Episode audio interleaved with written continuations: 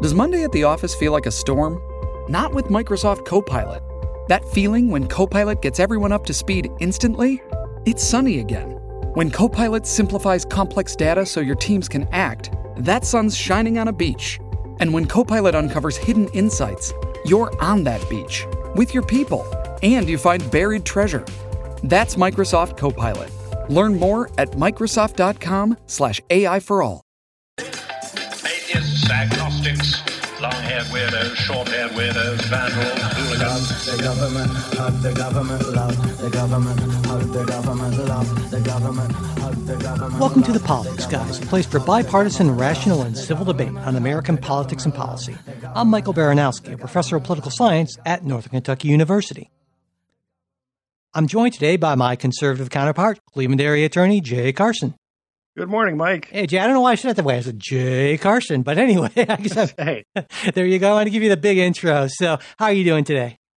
I'm I'm uh I'm I'm wishing that the uh, Rothschilds would focus their space lasers here on uh, Northeast Ohio because it's I'm I'm freezing. Mike is the Yeah, we Um, we we will we'll get into I think that a little bit, but uh, before we do, we want to thank our our latest Patreon supporters, uh, Mike, who's actually a returning supporter, along with Emily, Caitlin, Eric, Adam, Kurt, and Stephen. Oh, and Michael as well. Mike suffered some sort of relapse. Yeah, sort of like yeah. had, you know But no, I mean, I, I think it's it's always great when we get someone who, for whatever reason, kind of had a had a you know hold up support because you know tough times and so forth. And Sure, so sure, when no, people say, "Hey, you know, I was able to come back," and I, I really appreciate that. So that means a lot. And Michael, not Mike, but Michael wrote in to say, I've been listening to the show for a while now, and I really enjoy the variety of takes on current events. I probably should have started contributing sooner, but better late than never. Keep up the good work. And so, yeah, Michael, thank you so much. We really do appreciate it. And of course, you guys all know that when you're a Patreon supporter, you don't only just get that full length episode, the bonus episode every week, you also get ad free versions of all our shows, various other things at various levels. To check it all out, just go to patreon.com slash politics guys. And as always, if for whatever reason you want to get that bonus show, but you're not in a place where you can afford to support the podcast financially, just send me an email, mike at politicsguys.com, and I will get you all set up. And also, if a monthly pledge too much of a commitment, or you just are not really a fan of Patreon, prefer PayPal, we can do that too. To check out that option, just go to politicsguys.com slash support. All right, so to start off with, we're going to be talking about, well, the latest state of the stimulus talks. On Friday, the Senate approved a budget bill that clears the way for the Biden administration's $1.9 trillion American Rescue Plan to be approved under budget reconciliation rules, which would deny Senate Republicans the ability to filibuster the package.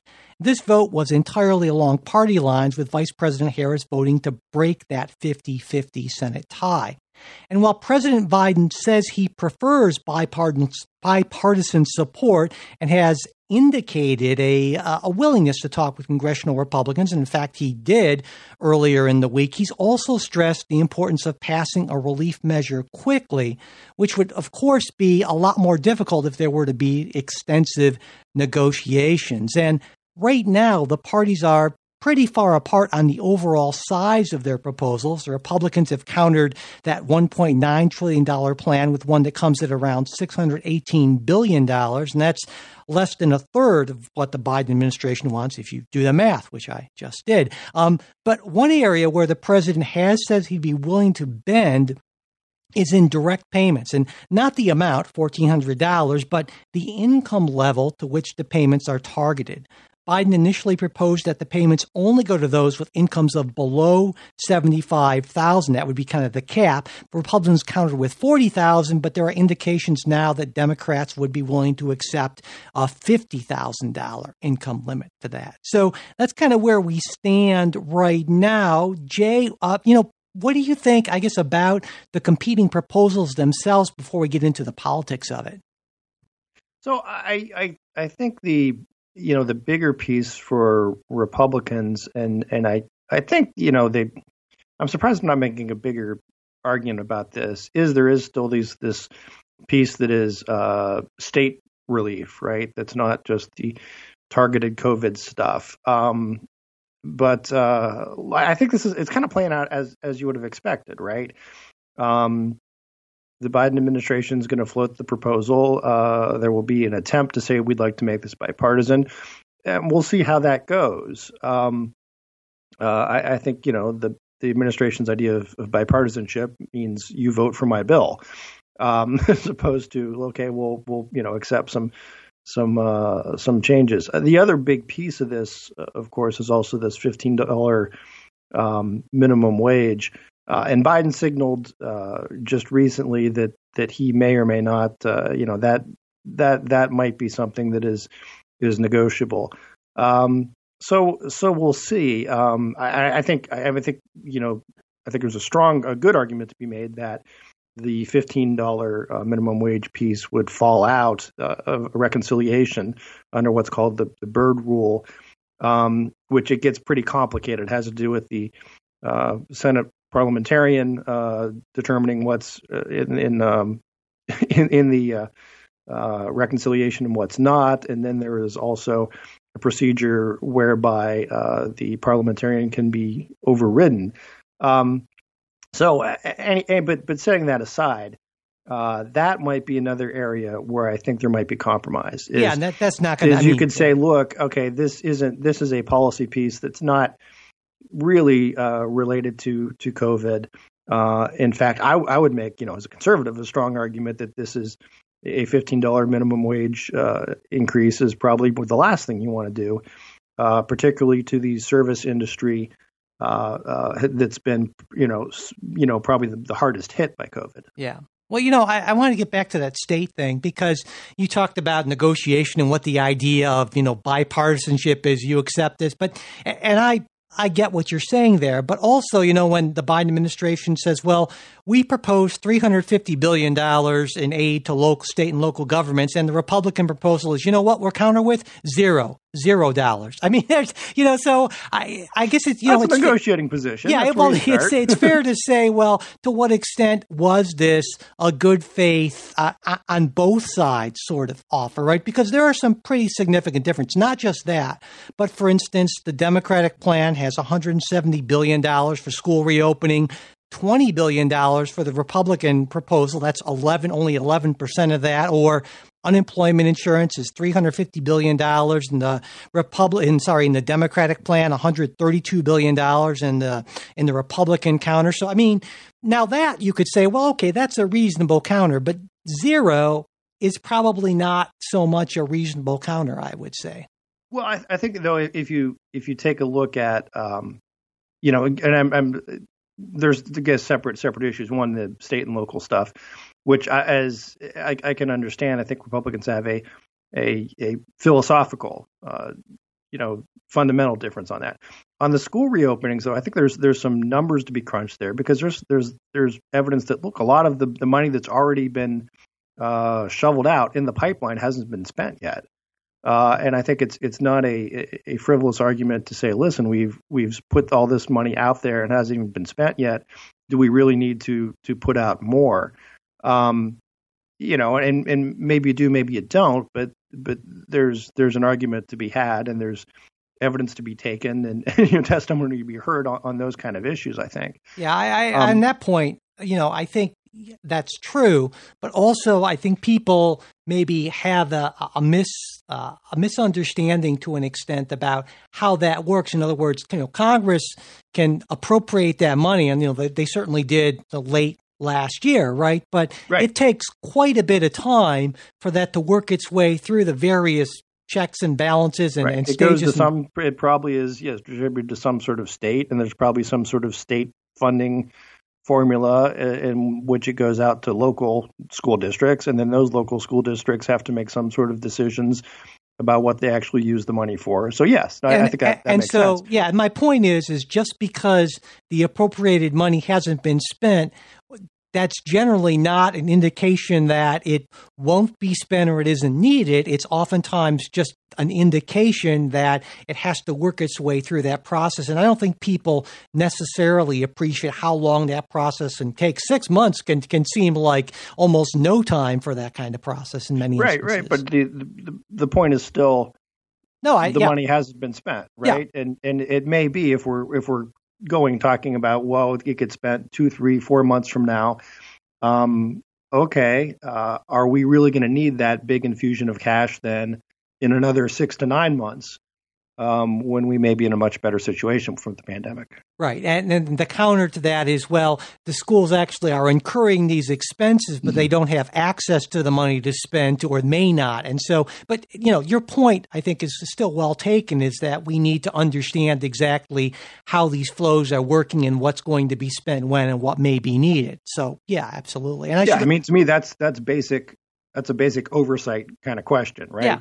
Absolutely. So And I, I should also point out that uh, Larry Summers, who is no uh, who's no conservative, certainly, in, in many he's been you know was a Obama Obama era top economic official. He wrote uh, an op-ed piece in the Washington Post this week, arguing that while it's better. It's certainly better to go too big than too small in response to something of this you know magnitude, this kind of economic crisis caused by the pandemic. His argument was that the Biden proposal might actually be considerably too big. His estimation was around three times the size of what the CBO projected to be the economic shortfall due to COVID. And if you look at that, you would say, well, it looks like the Republican counter is right say, about if you do the math, Mike. it- exactly right about that. Now, being fair, the uh, uh, kind of looking at the other way, of course, it's not just about the the top line budget number; it's about where it goes, and so you don't want to just kind of make a straw man out of that. But you know, Summers raises some important points, like for instance, have we just basically decided that we can we can borrow as much money, we can borrow trillions and trillions and not have there ever be any inflation. There are some people who say, yeah, that's modern monetary theory and we can go way further than we have. And maybe they're right, but we certainly don't want to find out that they're wrong. And there's a certain lag time there. But I think to me, more importantly, uh, a a more important consideration here is if we do this, if we go 1.9 trillion big, which is my sense of what's going to happen, well, that necessarily then constrains what the Biden administration can do, what, what the government can do in other areas, like, for instance, infrastructure One- or some sort of, you know, hope so, Green New Deal or something like that, because you can't do there won't be there won't be the political will to do all of these things because understand people say we just spent 1.9 trillion on this so we don't have the money for infrastructure. We don't feel comfortable. And you know I think reasonable people can come to different conclusions but just simply saying well we're going to do it all that's not I don't think a reasonable conclusion to come to Yeah, no, I, I I'd agree with you hundred percent. I, I would I would hope that, um, you know, I think there have been Republicans out there, conservative thinkers, who have looked at this uh, pandemic silver lining, and and sort of this, you know, the the big explosion in spending, and said, well, at least now we can say, okay, we we've spent this money, and now we need to really look at uh, tightening our belts and and you know taking look looking at some of these considerations. Um, that we haven't before. I mean, stuff like entitlement reform, you know, that kind of thing. Um, but uh, you know, with with the idea, the modern monetary policy idea that well, you just keep borrowing till whenever, or that uh, there's always more rich people to tax. Um, I mean, that's that's the concern, right? Uh, Well, not is- my concern. On the second thing, Well- certainly. I mean, I, I feel like you know you can one of the one of the reconciliation rules, as you know, is you can't just use it whenever. It's basically kind of only only one a year, shots at it. Sort of. But my my thinking is, well, this year's this year's reconciliation thing is COVID, and I would I would hope that next year's readjusts or takes away some of the uh, some of the problematic aspects of the of the 2017 Trump tax cuts, which were done, of course, under well reconciliation rules. So, but, I mean, in my understanding, I think you get, and, and there's some dispute over this. Um, I know there was a discussion among uh, congressional Democrats a couple weeks ago about, well, maybe we can use we can use reconciliation uh, a lot more, um, just depending on how you you you. Yeah, I don't think so. I think up, it's- I right? think it no, and, up- and yeah. I, I'd, I'd agree. There, it's it's a there's a it's a disputed issue.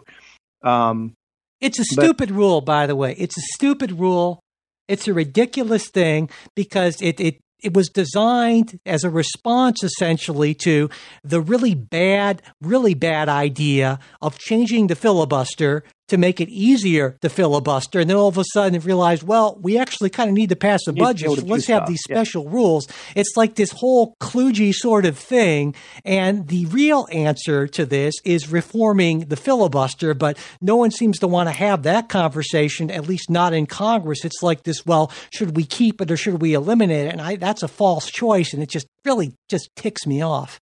I know it does. Um, but so another uh, point I wanted to hit on just on the, the sheer numbers of, of the, the budget.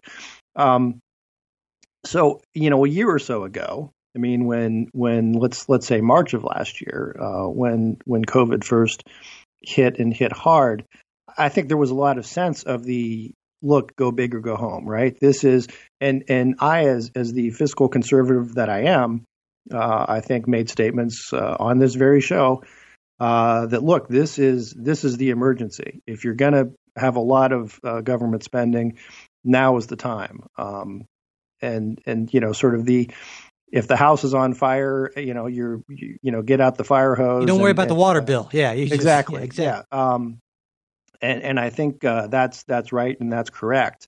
Um, a year into it, um, you know, I guess the question is, do we still need to be the fire hose on? Right? And at what point do you you say, okay, look, the the fire is mostly out, and and I think there's some some evidence to say, listen, the the unemployment rate was uh, six point three. Um, that's not great, um, but it's it's also uh, I mean that was kind of a Tuesday in the Obama administration, right? Um, you know, it's it's not we're not looking at the 15% unemployment uh, rate that we were seeing um, in in April of last year. And I think there's there's a sense of the economy is recovering. Could it recover quicker? Sure. Um, but how much of that is is uh, a matter of, of pumping out government money or extra checks to people, and how much is it just yeah. uh, getting places reopened? Well, that that's part of it, but the other part of it is, of course, because of that huge spike in unemployment where essentially, you know, huge part, major parts of the economy just shut down, then you have a lot of these budgetary shortfalls. You have a lot of things that didn't sure, happen. yeah, exactly. Yeah. And, and that's, and that is why, of course, a lot of people on the left, myself included, believe that it's, it's important to try to address these issues on the state and local level. And I understand, and I think it's a reasonable critique to say, well, that doesn't mean that this is just some sort of a grab bag to make up for right. maybe decades, but there are ways. Yeah, decades of, of profligate pension right. spending. But there yeah. are there are ways of designing state and local uh, state and local aid that make sure that that is minimized at least. And so I would I would argue that on this package, uh, a reasonable counterproposal to you know 300 and what's it 350 billion dollars as opposed to saying well zero is our counter saying well less but also we want to make sure it's targeted for specifically covid related funds or you know tax funds that weren't received because right. of covid but right. i, I no, didn't hear I, that yeah and so the lack of, and I wanted to talk about that too, the lack, it seems to me, of good faith, the fact that it seems like people on both sides are more interested in having the issue, even, even in the midst of this crisis, than sort of negotiating good faith is kind of, is kind of disturbing to me. You know, again, I'm I'm the cynic, so I would say it's it's not surprising, and I, I suppose it's not surprising. Then it's it's it's less disturbing to me. Um, Maybe it's but, not. It's still disturbing to you, but it's not surprising to you, and it's not yeah, surprising to me know, either. Maybe that's maybe that's the way to to, to put it. Um, but uh, look, look, these are all negotiations, and and there's there's something, in, and this is, you know, I did, and this is something I encounter in my my other life. Um, there's something inherently dishonest in negotiation a lot of times, right? It's just it's just the nature of, of the beast. Um, you know, everyone says, well, we want to sit down and talk this out and, and negotiate uh, and that kind of thing. But um, there is there is always, um, to some extent, a, a, a, you know deception, game playing, and, and so forth, and that's that's just part of part of negotiation, right? Sure. I don't know how you get rid of it. Yeah, no, yeah, um, I agree. And you know, in order to for to get something that that you want in order to give the have the other guy give up something that they want.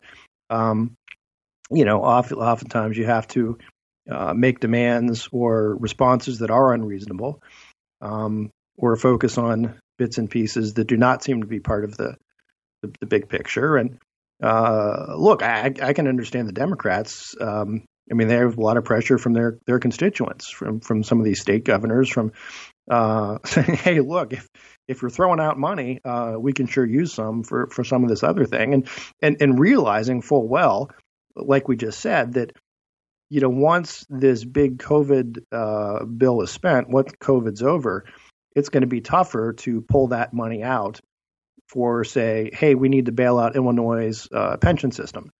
right? So I I completely understand why uh, why Democrats are saying, look, if we're gonna if we're gonna do it, let's do it now while we're uh, it's it's the sure, you know one shot at yeah well, certainly for a while absolutely this will be done through budget reconciliation. And so the question I have for you Jay is do you think that there will be many or any Republican votes for this when it comes up when it comes up to a vote? I, you know, I think there might be a couple, like Romney, um, maybe, or uh, yeah, I, I, know Romney had, had, been floating an idea about increasing the um, uh, child tax cut that would would you know even more than what Biden wanted. Yeah, yeah. Um, so that you know, may, maybe you get a couple. Um, if, if I'm if I'm putting on my cynical strategist hat, uh, I would say, you know, that Republicans you ought to make them make uh, Kamala come across the street, right? I kind of, I, I sort of like that, um, just from a purely cynical strategy standpoint. Um, that look, if you're not gonna, if you're not gonna win the vote, um, then you might as well make them spend as much political capital as possible to, to get it.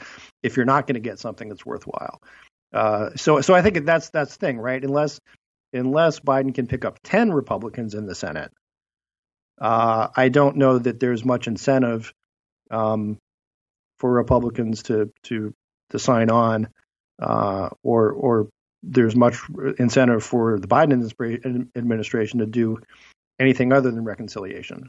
Right, and that makes sense, right? Yeah, yeah, and, and, this is exactly this comes this, you know brings me right back to the to the filibuster again, and, and the problem with this essential you know uh, essentially making it a case where for any major legislation you need you need these 60 votes, which was something that the framers, you know, certainly didn't intend. They talked about supermajority requirements for legislation and they rejected that idea.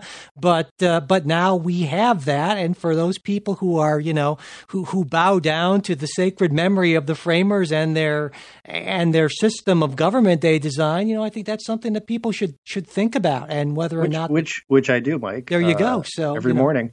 Um, your little altar with Madison. Exactly. And, yeah, yes, it's this yeah. whole yeah shrine to James Madison.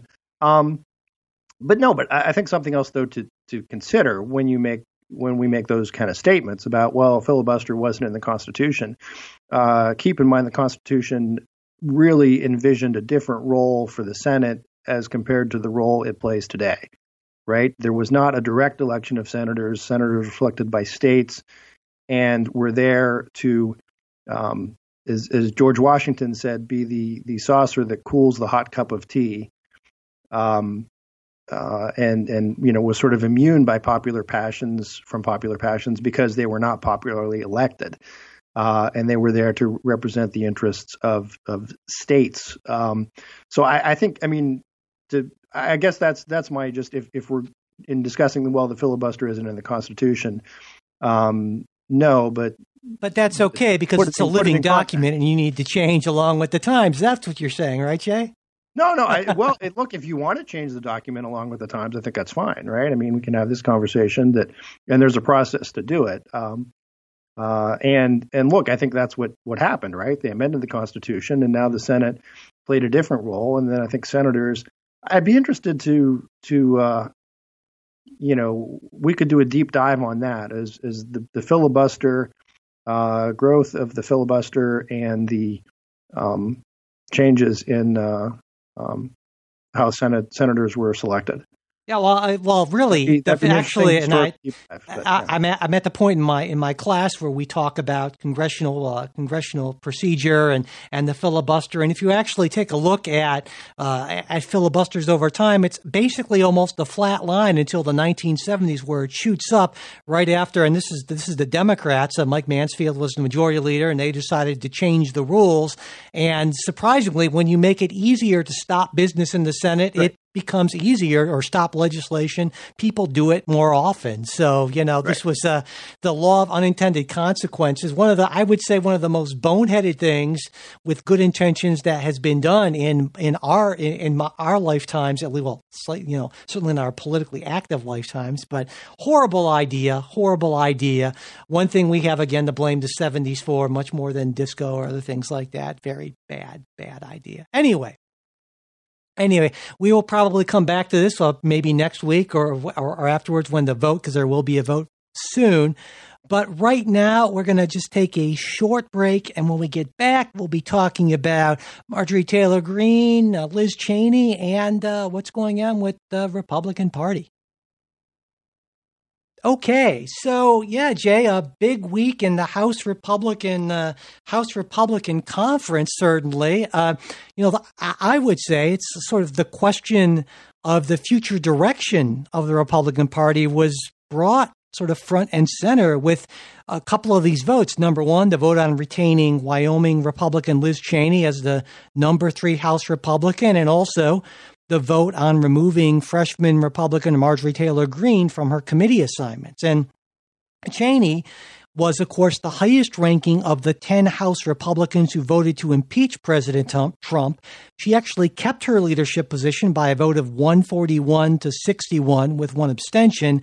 And we don't know who voted what way on that because the ballot was secret. But what we do know is that 30% of the House Republican caucus voted to remove Cheney.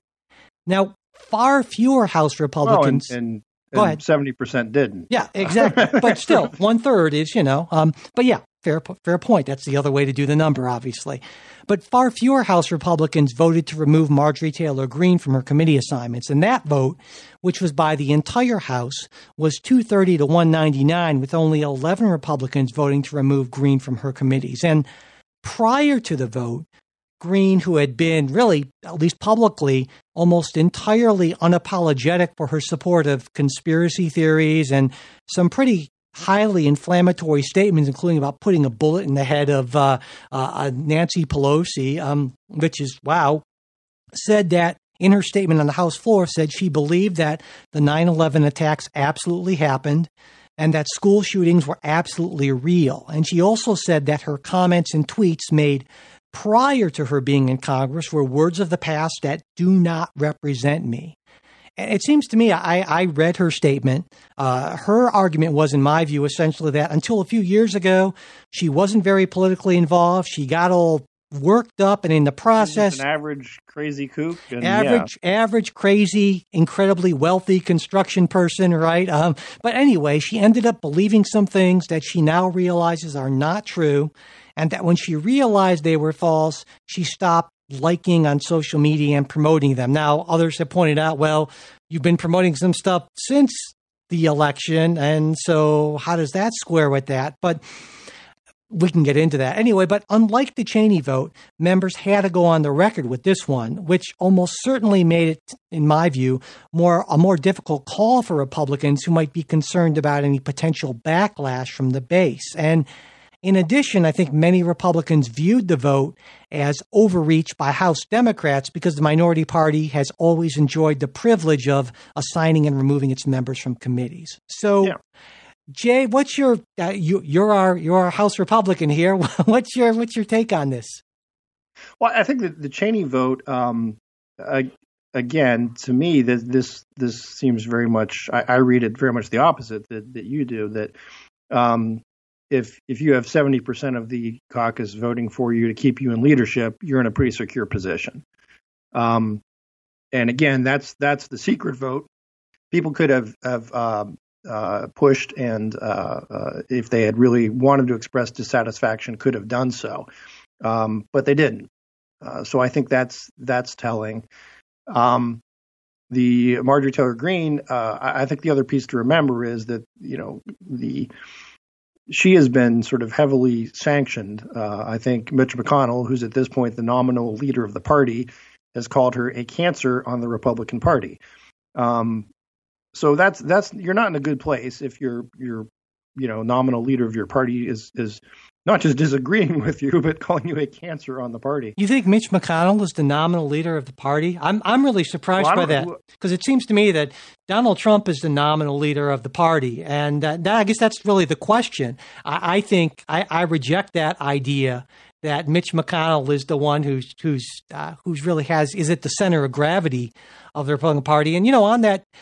To me, it seems like the fact that almost a third of the caucus feels that one of the caucus's leaders, one of the party's leaders, should be removed for you know for voting to impeach the, the former president. That to me suggests that there's a pretty important split within the Republican Party. Yeah, well, but but consider in, in any caucus uh, on any given day, there's always people who are jockeying for leadership uh, there are people who would may want to see um, uh, Liz Cheney gone for for a bunch of different reasons. Uh, there's probably 30% of the people who didn't who didn't vote for her for leadership in the first place. Um, so I, that's you know I, I, guess I I don't I don't see it as uh, if if this were the the really grave sin and everyone's really afraid of Donald Trump uh, or everyone really believed that uh, Liz Cheney ought to be removed from leadership, you would have seen a much bigger number there. Um, and and with Marjorie Taylor Greene, again, there was the um, the Republicans made an offer about we'll remove her from these committees uh, if the Democrats would agree to it. Of course, they wouldn't. Um, and and then you set up this this strange situation, and I completely understand Republicans voting uh, against removing uh, having the other party remove one of their members from committees, crazy as she may be. Um, I, I, think at some point you stand up for the principle about, look, this is something that's never been done, where the majority party simply says, hey, minority party, we're going to tell you who you can have on on what committees, uh, and and setting Marjorie Taylor Greene aside, uh, you know, one, I think does one does the punishment fit the crime? Um, two, what's the limiting principle? Well, let, let right? me ask you about that because not that long ago, uh, in fact, a little more than a year ago, I think it was, that Kevin McCarthy had a similar situation on his yep. hands, right? With uh, uh, with Representative Steve King from Iowa, yep. and he made a remark. Uh, comparatively speaking, fairly uh, innocuous, comparatively speaking, to what some mm, of the mm, stuff Greene. I, no, said. I would actually say King's King's remark was was really more pro- problematic. So you think it's less problematic to have Marjorie Taylor Greene saying maybe a bullet to the head for Nancy Pelosi is uh is an okay thing? That's that's well, less no, problematic. I, I, I, don't. I'm not saying that, but I'm saying. Um, again, looking at when the remarks were said, the nature of them, the Steve King remarks were, I, I think you would say, explicitly racist. Um, and Marjorie Taylor Greene is just plain nuts. Well, and so I guess, I guess hold on. Let's, let's, let's pull would... back. Let's pull back because what what Steve King said in an interview was, in context, white nationalist, white supremacist, Western civilization. How did that language become offensive? So, I mean, Okay, it, that, at one point, as I understand, the, the, this this statement was, "What's wrong with white supremacy?" Well, I, I mean that's that was that was literally the statement from Steve King in the New York Times interview that caused all this. So there might have been other, you know, uh, paraphrasings and so forth, but that was what he said. Okay. And whereas, again, the Marjorie Taylor Greene thing, among other things, right? Space lasers by Jews that caused California fires. Okay. Um, and also, again, that idea. That seems far fetched. Well, yeah, but but again, the idea of saying, well, maybe we should execute. Maybe it's a good idea. Even even saying this in jest to execute the the, uh, the Speaker of the House. Um, I don't think there's any comparison there at all, really. And so McCarthy acted and removed King from all of his committees. And in this case, though, McCarthy decided, well, we'll just remove her from the Education Committee and put her on something else. So I, I mean, I, I don't think it's unreasonable to say, "Hey, look, you did this for Steve King for remarks that, for one remark, and here Taylor has a history of remarks, and not only that, and okay, you can say she said these things before she was a seated member of Congress in January, but the fact that she was unwillingly to publicly apologize or retract any of these comments until those until she was on the House floor when there was this vote, that to me suggests a huge problem. Oh, I, I agree. There's it's a huge problem. Um, but, but you don't agree the, with the solution. No, I mean, I, I, I think, um, again, I, I think there's a there's a difference in, you know, one. I, I think there is an important line to draw between can the House discipline you for things you said before you're a member versus things you say when you're a member. Okay, and I think, I think that's, that's, an important distinction. I think that's but... a little bit that's a, a legitimate line to draw yep. because otherwise you get into this situation, right? Of you know what? Here's what some member wrote 40 years ago in their high school newspaper, and we demand that they're removed yep, from their committees. That's it. Absolutely, I totally agree with that. And here's why I think this is different. Because if you are asked about that thing, let's say, you know, 40 years ago in your high school newspaper, you say, you know, I think that, I think that white people are better than black people. All right. And someone asks you about that and you say, well, you wrote this thing. Well, the response is, I was young and stupid and high. Yeah. I don't know. And right. I, I, uh, I retract that. I I totally, that is not who I am. But that's right. not what Greene did when she's been asked multiple times about the Pelosi mark specifically and just, you know, refusing to simply to, to say, you know what, that was wrong and I wish no physical harm to the speaker. I haven't seen any kind of comment like that. And so that's what brings it into the present. And that's why I think the, had she simply said, you know what, number one, I said these things before I was a member. Okay, fine. And number two, all of these things that are brought up, I reject these things now, specifically reject these things, but she didn't do that. And that to me is the heart of the problem. And that's why, in fact, I would be fine with, I would have been fine with a vote to expel her. Well, you know, let's, here, here's, this is a question that was, has been interesting me, bothering me, right, on Marjorie Taylor Greene, is which is, which is worse? Uh, is it I said those things purely uh, because I thought they would help me politically, yeah. um, because I was trying to appeal to a rabid base. Um, or is it a fact that she is just plain crazy? Um, I, I, don't, I, don't know which which of those scenarios is worse. I think we're looking at one of those. I mean, it mm-hmm. could be both of those, I, I guess. But um, look, I mean, I, there, here's the thing: there's there's no apology that she can ever make that's going to be enough for Democrats, right? But that doesn't matter. That doesn't matter. That doesn't mean that. No, I mean, that doesn't she, she mean made, that she made what apology she she made, and and they took their their action. But the thing is, is okay. The thing is, is she did not specifically disavow those you know, those specific comments. It right. was kind of a blanket. Well, I was led to believe certain things that were wrong. I think is right. how she put it. And come on, that's not that's, a real that's apology. What I, that's what I mean. And she may actually be crazy. Um, well, then her apology think, isn't sincere, vote, and do we want a crazy person? You think the vote would have been different if she had made a very sincere apology? That that doesn't matter. You don't do the right thing. No, no, I'm, it doesn't, Jay. It, it doesn't because you don't do the right thing because of what the other side might do in response. You do the right thing, damn it, because it's the right thing. Right. So, right. and that, that, that to me, I, I'm, I'm going to reject this idea that, well, yeah, I mean, you're right. You're right that for some people, there is nothing that Marjorie Taylor Greene could do that would be enough. I, I totally agree. She could self immolate herself like some Buddhist monk protesting the Vietnam War, and that would not be enough for some people. And those people are wrong. But that doesn't mean that just because you can't do enough for everyone doesn't mean that you cannot rise to the level of what common decency requires. No, but I think you're missing my point in that Marjorie, that may be what that may be what what you get with Marjorie Taylor, right? I mean, you're you're sort of assuming there is a a ability there to okay to tell discern right from yeah. wrong. I see what you're saying. You're saying she might legitimately still I'm believe these insanity. things. Yeah. Well, in that case, then she should be expelled. I, I think that's well. That's that's what I'm saying. That's an interesting question to me. Can you Okay. can you expel someone for because because they're crazy? Well, sure, the House Um, gets to choose. I mean, you know, Congress can expel Yeah. members for anything. So yeah, absolutely.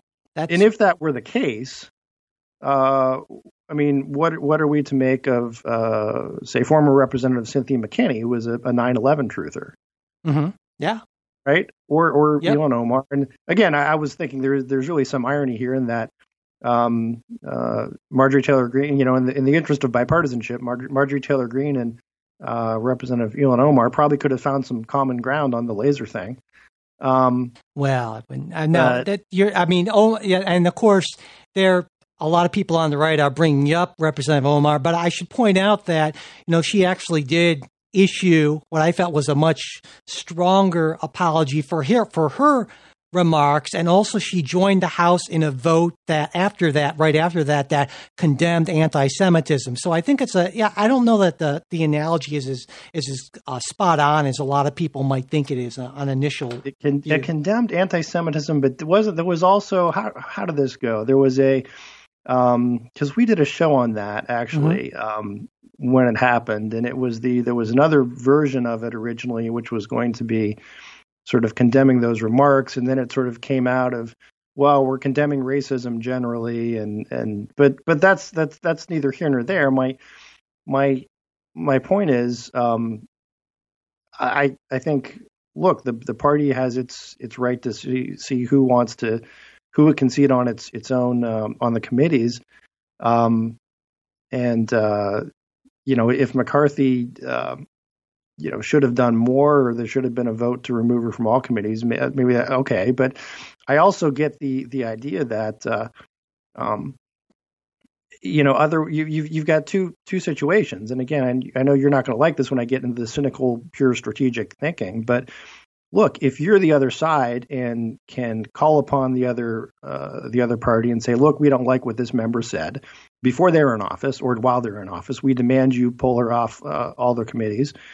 Um, and and that uh, party either does it or then has to have them removed. I think that's that's a a, a big problem. And Yeah, I hear. you know, I hear this, you. This is this is something that, um, you know, you you as as McConnell said uh, to um, uh, Harry Reid. I mean, this is something you're going to regret maybe sooner rather than later. You know what? I, I, I, I will. I'll take issue with that. I understand what you're saying, and I get the argument. But as far as I'm concerned, whenever a sitting member of Congress has made remarks about executing the Speaker of the House or any other member of Congress and refuses to disavow those remarks, no, I'm serious. That that's a Well, I line. would- I would- I'm willing to vote to expel that member from. Congress every single time, Democrat, Republican, or anything else. So if you want to draw that line in the sand, I'm okay with that line.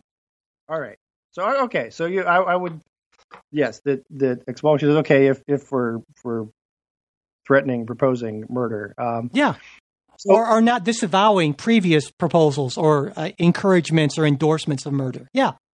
let's okay. So that kind of gets to my, my next issue, though. Where where is the limiting principle in terms of uh, what the majority can do to the minority? There's never been one. I mean, the House gets to decide its own rules for, you know, for, for membership. And that's always, it's always been the limiting, the limiting principle for anything in House So- rules so is whatever a majority that, so wants. more than more than half of uh, now this is last year's Congress, but most of them are the same, right? But so more than half of the Republican caucus in the House uh, supported uh, Trump's uh, contesting the election. Mhm. Uh, would the would Nancy Pelosi be within her rights to say, "I don't want any of those people serving on any committees"? Sure. Absolutely. Okay. She could she could say that, and then there would be a vote. I mean, Congress gets to decide its own rules, including who gets to be on committees. And the limiting principle is exactly what the majority will tolerate. It's the same thing for the limiting principle of democracy in general. What's the limiting principle of how crazy you can be and be elected to Congress or be elected to the presidency? Well, whatever you can get enough people to vote for. That's the limiting Well, principle in a democracy. Point, though, doesn't that doesn't that run into an, an issue of disenfranchising voters? Well, yeah, absolutely. And then the limiting look, principle right, there look, is what voters are going to do in Congress. response. Hey, elections have Crazy. consequences. but I, I guess yeah, but but that's that's sort of the the problem is is you can't disenfranchise voters uh, because of I guess the, the consequences, right? I'm, I'm, I'm not. Are you saying that? Well, you're talking about exp- expulsion as opposed to removing her from committees.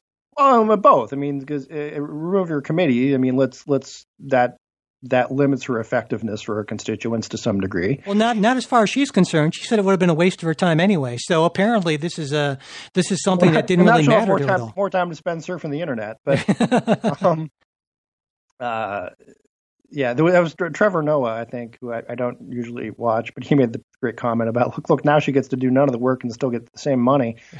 um, they they really should have assigned her to every committee. yeah, yeah. um, keep her busy and keep her out of trouble. Um, no, but I, I mean this this is sort of a, a serious question: is if the majority simply decides that uh, the folks, minority members, that those those people who voted for Marjorie Taylor Greene are are were misguided, um, therefore you lose your representation. Um, that, that doesn't that sort of strike a blow against representative democracy? Sure, as does as does the electoral college, as does presidential impeachment and removal. These are these are part of the you know, this is part no, of no, the no, system. But, but but look, but I get the electoral college piece, but that's designed to be sort of anti-democratic, right? The House is supposed to be the democratic. Uh, So is the House they, they, they no. set this they set this up so you would have well one house that that is the you know responding to immediate uh, passions, right? So there's sort of some immediacy there. You have a second house that is supposed to be more deliberative and is more insulated. Uh, and then you have the, the presidency, which is has a, another degree of insulation. Well, Um, I got to say, Jay, let me stop you because I, I think, again, you need to pull out your Constitution. Article 1, Section 5 each House may determine the rules of its proceedings, punish its member for disorderly behavior, and with the concurrence of two thirds, expel a member. So this is not just something that was invented, this is part of the constitutional framework. This was specifically designed by the framers in not just the Senate, but the House to be potentially anti democratic, potentially disenfranchising. okay. Uh, again, I, it's You may disagree with it, but hey, Daniel, that's what the amendment process is for. right, right. So Take it I up with guess- James Madison. again, I, I, I speak to him every morning. Um, no, but uh, but I guess you're you're not going to acknowledge that there's that if if you have and let's let's set aside the constitutional ability to do it, Okay. and let's say let's just look at the optics of it, right? Does this does that um, uh, do we think this is this is something that is helpful uh, to the legitimacy of uh, the perceived legitimacy Oh, yeah. And I, I agree with you on that. Yeah. you're going to say, it- look, we're gonna we're not going to let we're not going to let you people talk because well we don't like you people. Absolutely. I mean, Yeah. it's it's a pretty it's it's a very extreme thing, and it should be reserved for only the most extreme cases. I mean, that's exactly the argument that Republicans have been making for you know Donald Donald Trump not you know not having not impeaching or not you know uh, removing when he was president him. So yeah, I, I certainly I certainly agree that it is a very extreme thing, and it should be taken you know very done very very judiciously. So yeah, you and I agree on that. Okay. So I should point out before we move on, I should point out that in the interim, Greene has raised over 1.6 million dollars from small donors since all of this started. Which you know, there you there you go. Seems to be pretty effective, at least on that level. So, all right. Um, before we do move on uh, to talk about uh, well, President Trump, his impeachment trial, we'll take one more short break, and we will be right back. Okay, so President Trump's second impeachment trial is scheduled to begin early next week. And I think we're starting to see the approach that both the prosecution and the defense are likely to take.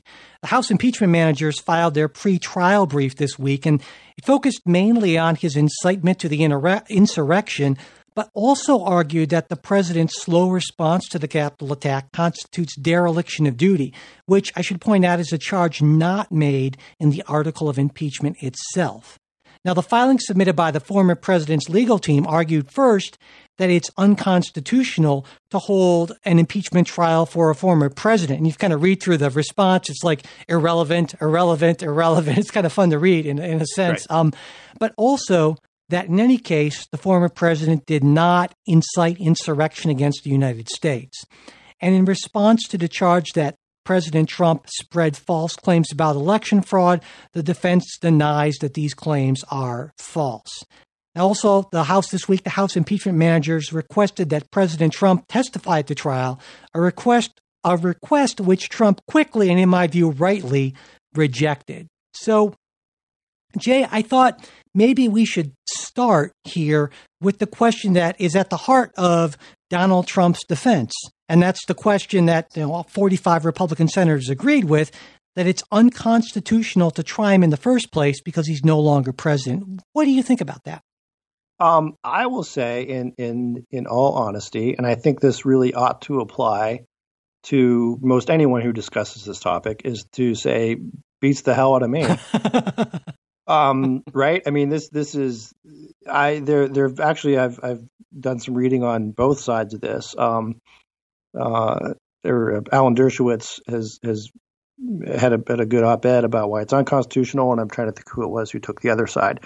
Um, but I read both of them and, and found both of them convincing. Yep, me too. Um, and, and I guess I guess this this is the, the the problem is this is something that is so weird. Uh, there, it literally is unprecedented. It's also something that I think no matter what happens, uh, uh, if if it were ever referred to any court, they would they would look at this and say, "Hey, that's a political question. We're Yeah. not getting involved." Um, so it's not like there's there's real precedent to even point to, and there's precedent about uh, removal of other uh, impeachment of of uh, cabinet officers after they've been out.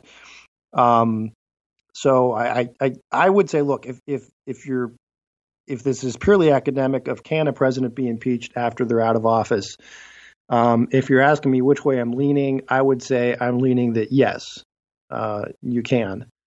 Um, but but to me, the other question is sort of like, okay, if it's unconstitutional, who's going to do something about it?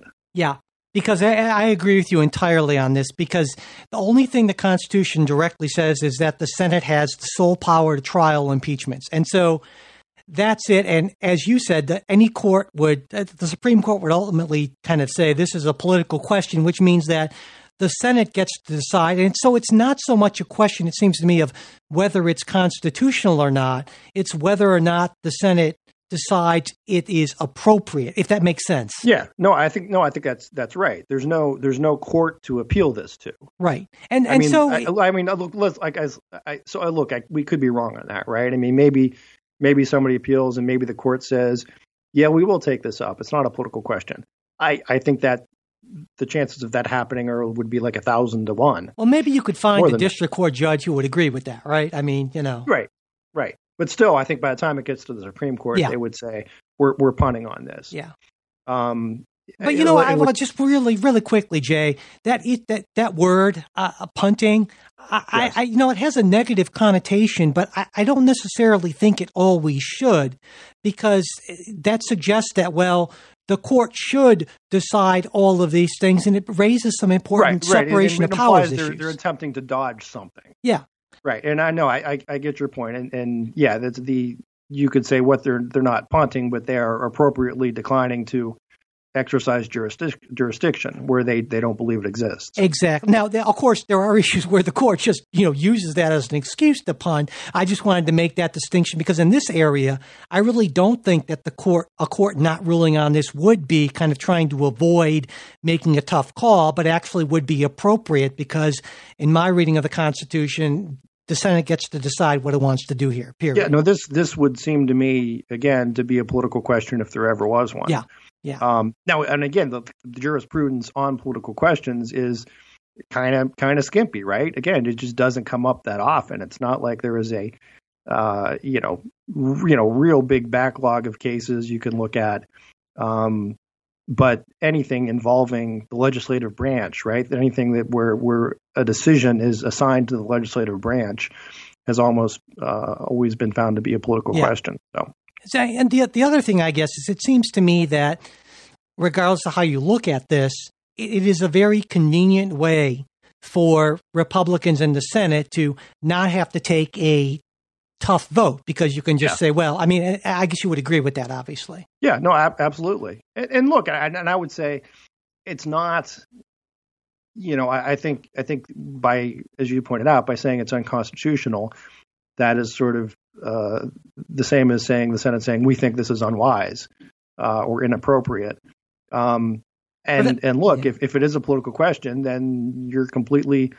That's their right to try to draw that line, and if you if you have the votes, you have the votes. Yeah. Uh, But I think Um, the language this is one of important. so this is one of those areas where I, I differ from you, like uh, as opposed to what we talked about just a minute ago with with Marjorie Taylor Greene, because I think this is something that is really completely assigned and it is purely political power. And if, if you got the votes, you got the votes. yeah. Um, But I think So- the language is important because by saying it's unconstitutional, that makes it like, well, it's out of our hands. Even if we wanted to do it, we couldn't. But by saying that it's inappropriate, that's a different sort of thing. And it's it this to me I really mean, is a dodge. What? right. They, well, they could. I think they could say, listen, we don't, as the Senate, we don't believe that the Constitution empowers us to do this, so we're not going to do it. Sort of, sort of the. I mean, um, you know, way back when. I mean, the George Washington's uh, original understanding was was that he was the guy who would veto stuff. It was if it was unconstitutional. Right. Um, that's the way he looked at it. And so it was sort of that at that point the executive branch sort of deciding constitutionality. That was that was of course before Marbury versus Madison. Mhm. Um, and I, this is this, the same thing as if you want to say that uh, the Constitution assigns the decision of this case to the Senate, well, then the constitutionality is sort of up to the Senate. And and and look, we're maybe parsing terms a little bit Yeah. um, because I, I think uh, by senators saying getting into the weeds of what what you and I are talking about about look, are we empowered to hear this case? Do we have jurisdiction? Uh, so forth. The the easier shorthand is to say it's not constitutional. Right. You know, it's it's the easier one. It's the easier shorthand, and it's more politically plays better politically. Um, and three, I would say it's not it's not entirely incorrect. It may be imprecise. Yeah. but but Let- not let- incorrect. Let's say, Jay, that you are you're Rob Portman, right? Retiring uh, or not running again, senator from Ohio. Okay, Yes. and you know, I I think you'd be just fine in that role. I think be, you'd be right along the lines. I mean, Rob Portman and you, I think you know you. There's not a lot of distance necessarily between you on a lot of things, but let's say you're in that position. How how do you vote on this?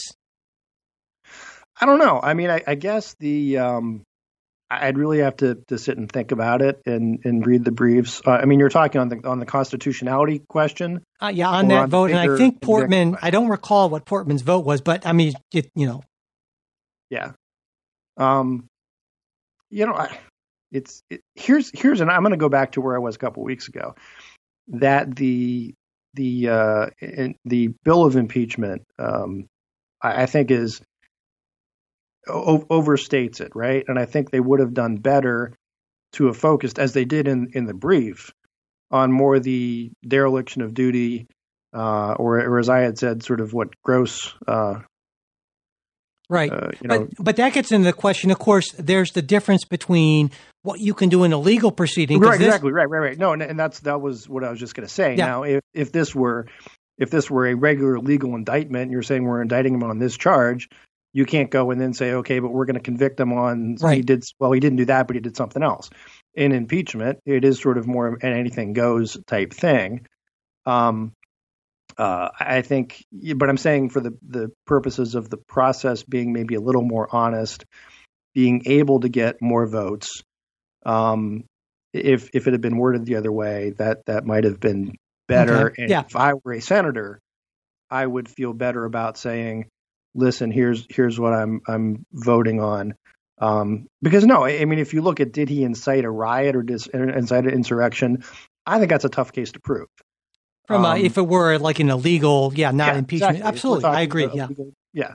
Well, let me Um, let me put the question to you differently then, um, because since you're not a senator, don't have to respond to the voters. I can I can Yeah. ask you to make a tough vote. So, assuming that the the article had included the dereliction of duty charge, um, because I know you have a problem with that, but let let's assume that, and that that's what that's the case that's brought to you. So, if the evidence you have before you is the House impeachment manager's brief, which I know you looked at, um, how how do you, based on what you know now, how how do you vote on that? How would I, you? I, at this at this point, uh, and and again, Mike, I'm a juror. I haven't heard all the evidence. Sure, ab- absolutely. everything. absolutely. My and my my inclination would be I that there is enough evidence to support a conviction on the dereliction of duty or uh, gross mismanagement, or I mean, maybe there's some other way to, to phrase it, right? That, um, Yeah. Yeah, but that would that would be my my sense of of where I'd be, and and I and I would feel okay on the vote on that, right? Because because it is it is something to say, hey, I'm voting, and technically I'm voting to convict this person, or or say that this person incited a riot, which he, you know, again, I yeah, I'm, I'm more iffy on tough- that too. I think that's a tough uh, case to prove, um, especially when I mean now there's evidence that shows look the attack was kind of underway while he was still talking and coming from a different place and all that sort of thing. Um, that's not to accuse him, but it's it's to say, um, you know, he he may have shot the sheriff, but he didn't shoot the deputy. Um, so uh, you know, I, I guess that's uh, I, I would be more comfortable if it had that other uh, language in it, and I could say this is the reason. Now, again, you can still say that, obviously, um, because it's the Senate and it's impeachment, and sort of anything goes. Yeah. Um, but you know, when people look back at the record, they will still look at here was the you know the bill of particulars on the the uh, uh, the impeachment resolution, and here was the vote. and and if you're a senator, you can you can certainly say in voting, you can say, well, I am voting to convict. Not, uh, I'm voting convict based on this and not on this in the article, and that's perfectly perfectly okay. And the record would would obviously reflect that then. yeah, But and it yeah, seems to me somebody so. wanted to- Yeah, if somebody wanted to dig deep and into the, you know, yeah, Yeah. how And did I think- everybody vote and why? But you know, It seems like we agree on this that the dereliction charge is a much easier one to demonstrate yes. than the incitement, and it's not. It's going to come as no surprise that I would also vote uh, along with you uh, on that. On that certainly, but I don't think that that's going to happen. I don't think you think that's going to happen either. No, I don't. Um, because here, here's the other thing, and I think I we talked about this, you know, a couple weeks ago when we talked about, you know, where where Kristen and I would be on on impeachment. And I said, look, there's there's sort of a legal test I look at, there's a factual test, but then there's also the prudential test. Sure. And I, and I guess that's sort of the the prudential piece of it, um, is, you know, and because I look, I think a lot of people will, will look at this. I understand Democrats won't look at it this way. Um, but people who are struggling with the pandemic and are waiting for the relief package would say, "Wait a minute, why are we why are we bothering to impeach this guy who's already out?" Um, you know, and again, again, I get the well. You can say, "Well, then he, he won't be able to run again."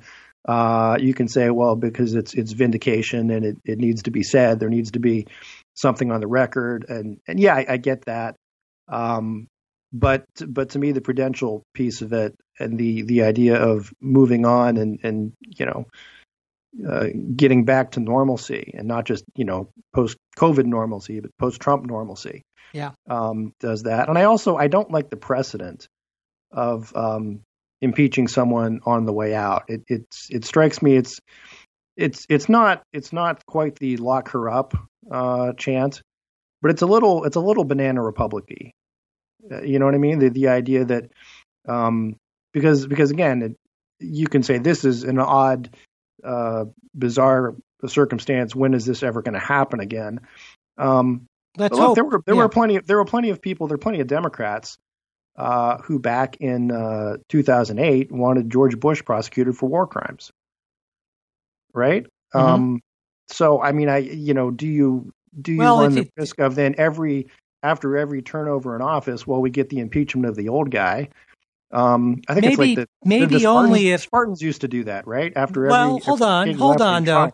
maybe only if at the very end of that person's term he leads a rally that leads to a storming of the Capitol and decides to not really act as the Capitol is being stormed. So I mean, No, just, I, I, that's that's yeah, that's a fair question. you know. But again, it gets to the Greene thing, or, right? What's what's the standard? But, but but again, I think that Donald Trump, and I hope that Donald Trump is an isolated example, and we don't see the Marjorie Taylor Greenes and the Josh Hawleys of the party kind of picking up that mantle. And I know you feel the same way, as does you and I and Mitch McConnell are all on the same page here. Yeah, So and that's that's rarely the case. no, yeah, that's definitely rarely the case. And so, but but no, Go I mean you you understand my my concern of yeah, the the balancing of the Sure. what good that you get out of a a conviction, out of a Yeah. a, uh vindication, right? So so to speak, uh, may be outweighed by the fus- future abuse of that process. Yep, absolutely. I think that's an important question to keep in mind.